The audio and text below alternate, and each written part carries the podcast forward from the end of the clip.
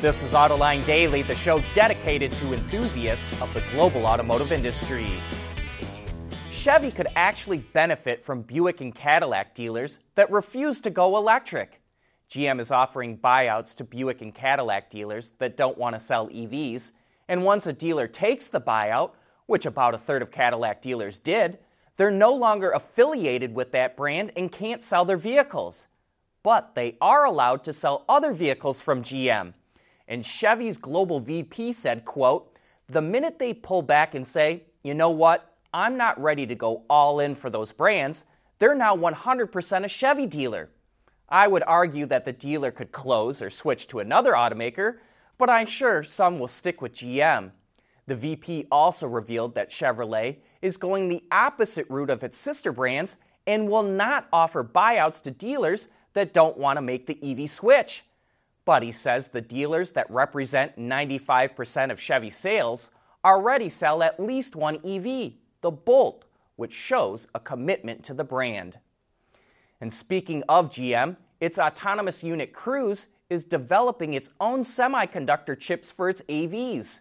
It was using chips from NVIDIA, but says they cost too much because it couldn't negotiate lower prices since its volume is so low. So Cruise decided to develop its own chips two years ago and has created four different ones. One is a computing chip that's the brains of the vehicle, another processes data from the sensors, the third is a chip for the radar, and Cruise will later reveal what the last one is for. Cruise says they don't use as much power, which will help increase range. The new chips will debut in the Origin shuttle in 2025. It feels a bit odd to say, but Ferrari revealed its first ever four door, four seater utility vehicle, the Purosangue. Under the hood is a mid front mounted 6.5 liter V12 engine that makes roughly 720 horsepower.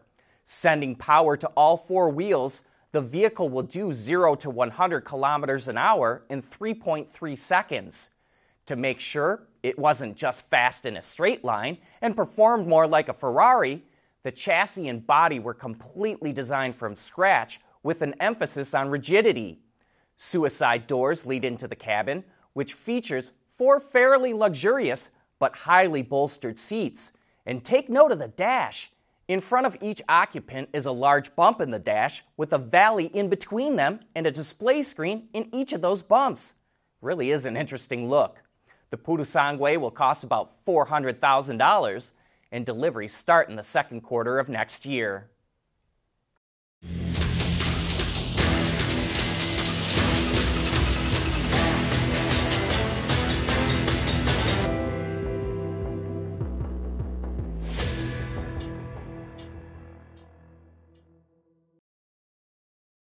We want to know what drives your testing. OTA, connected car, diagnostics, remote testing. Intrepid Control Systems is here to help you work from anywhere. Intrepid Control Systems, driven by your data.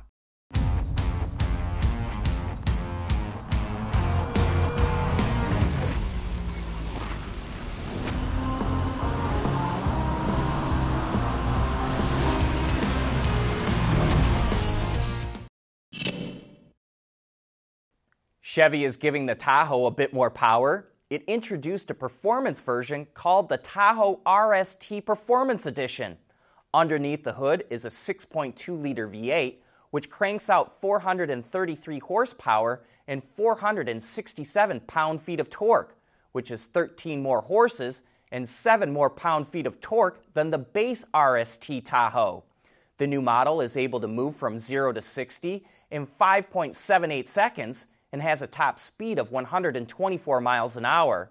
The RST Performance Edition also borrows a number of components from the police version of the Tahoe, including police spec springs, retuned dampers, police spec chassis calibrations, Brembo front and rear brakes, and it has a lower ride height.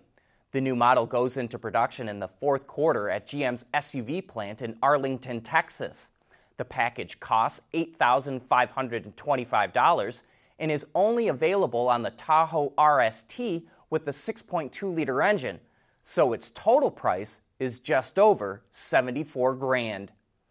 And speaking of more power, Toyota revealed pricing for the performance version of the Corolla. Called the GR Corolla, it starts at $35,900 and arrives at U.S. dealers this fall. The model is powered by a 1.6 liter turbocharged three cylinder engine that cranks out 300 horsepower and 273 or 295 pound feet of torque, depending on the version that you get. The GR Corolla, which is the first Gazoo racing vehicle developed for North America, will be built at Toyota's Motomachi plant in Japan.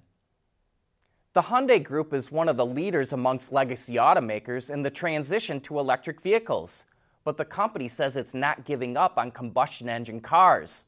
Albert Biermann, Hyundai's executive technical advisor and former head of R&D, says the automaker will continue to develop IC engines because not all markets are ready to make the EV transition since they don't have the charging network needed to make the switch. Biermann says the company needs to continue offering ICE vehicles to remain competitive globally. There are a few key reasons to start a business in Michigan. First of all, it's the talent. Second, Michigan is wired for winning. Third, the ecosystem here is really focused on supporting businesses in the market. At Schaeffler, we pioneer motion electrifying mobility, manufacturing smarter, reducing CO2 emissions, making energy production clean. Schaeffler pioneers motion to advance how the world moves.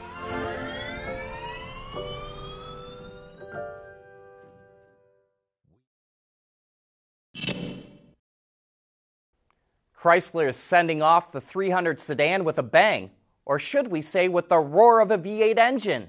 Production ends following the 2023 model year, and it revealed the limited edition 2023 300C, which will come with a 485 horsepower, 6.4 liter Hemi V8 under the hood. That's enough to carry the heavy sedan from 0 to 60 in 4.3 seconds. As you can likely guess, it also comes with a host of special options, like Brembo brakes, a limited slip diff, and unique body accents. Only 2,000 will be made for the US and another 200 for Canada, and pricing starts at $55,000. But that's not the only Stellantis vehicle going away for 2023. Early next year, production of the eco diesel version of the Ram 1500 will end. So it's taking the final orders right now on the truck, which was first offered in 2014. And here's a last bit of Stellantis news that our European viewers are likely to enjoy. Opel is going to revive the GSE brand. Used previously on vehicles like the Commodore and Monza, GSE stood for Grand Sport Injection. The German word for injection starts with an E, and were known as highly equipped and sporty models. The new GSE will also signify dynamic and fun to drive cars but the letters now stand for Grand Sport Electric and will focus exclusively on electrified models. GSE will be its own range topping sub brand, kind of like Denali for GMC, that will get its own athletic look and a sporty chassis setup. Opel CEO says GSE will make its return, quote, in the immediate future. But that brings us to the end of today's show. Thanks for tuning in.